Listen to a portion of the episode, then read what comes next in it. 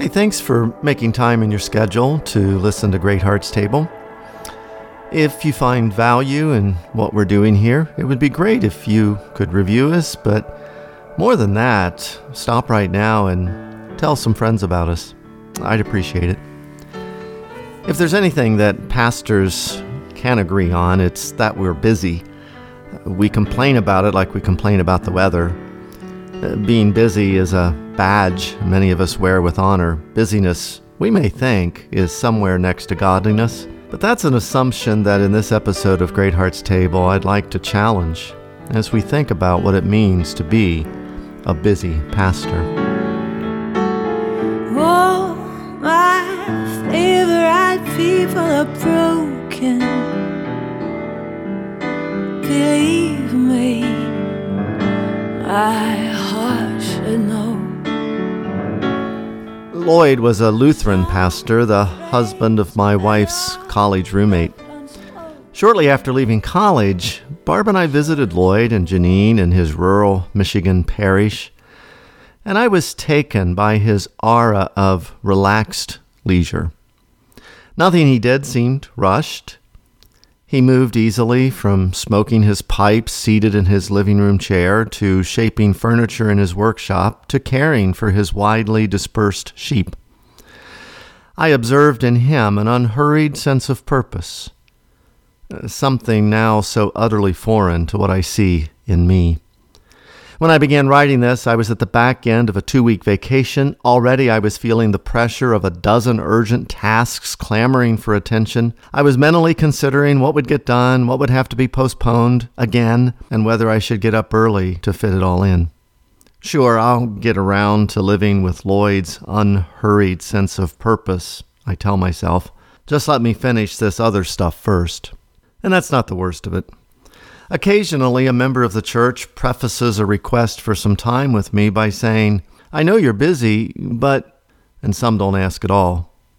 I have allowed the myth of my busyness to seep so deeply into the congregation's consciousness that those whose stories I want to hear and into whose lives God has called me to speak hesitate to reach out to me, believing that by so doing they are intruding into my important work.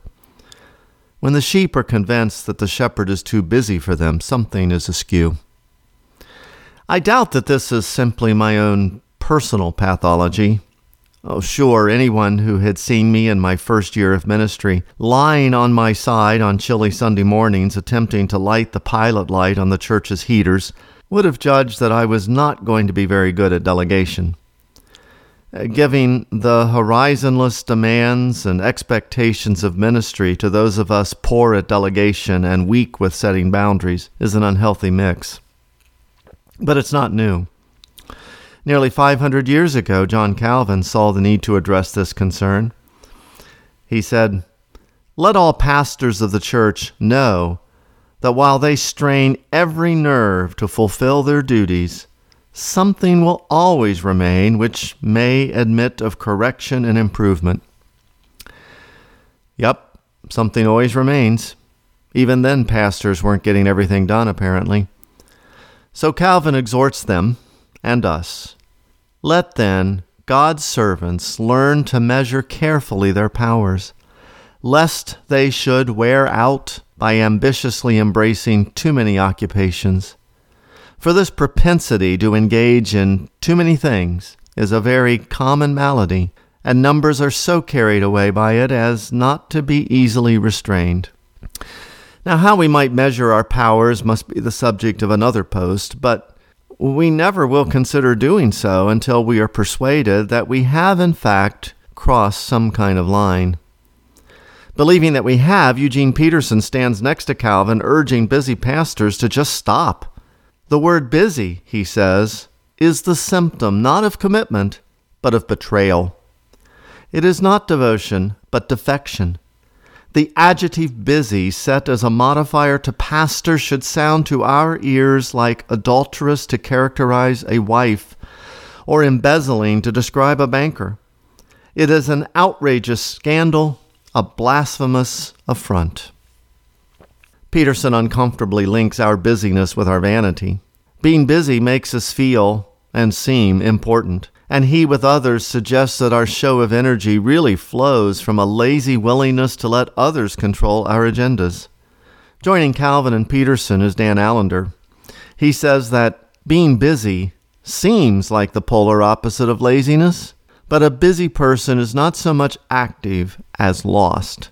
A lazy person does little to nothing, while a busy person does almost everything, but the similarity is that both refuse to be intentional.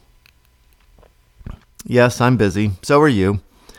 It may be the way we're wired, it may be sin, or it may be the nature of our job, but unquestionably, the mythology that busyness is an unqualified good and necessary for ministry needs to be upended. Recently, I spoke with a man young in the ministry who was being told that he needed to work as hard, if not harder, as those who supported the church and therefore paid his salary. That's the cycle that needs to be broken. We pastors need to set a contrary example of rhythm and rest for our congregation, modeling a conviction that busyness is by no means a sign of godliness. That for me could be the healthiest, but perhaps hardest thing that I could do. Great Hearts Table is published on the first, second, and fourth Mondays of each month in both audio and print format. I hope you will email me with comments and questions so that I can better know you, and I hope you'll subscribe and encourage others to do so. Thanks for joining us at Great Hearts Table. I am Randy Greenwald, pastor of Covenant Presbyterian Church in Oviedo, Florida. Just shy of breaking down, there's a bend in the road that I have found called home.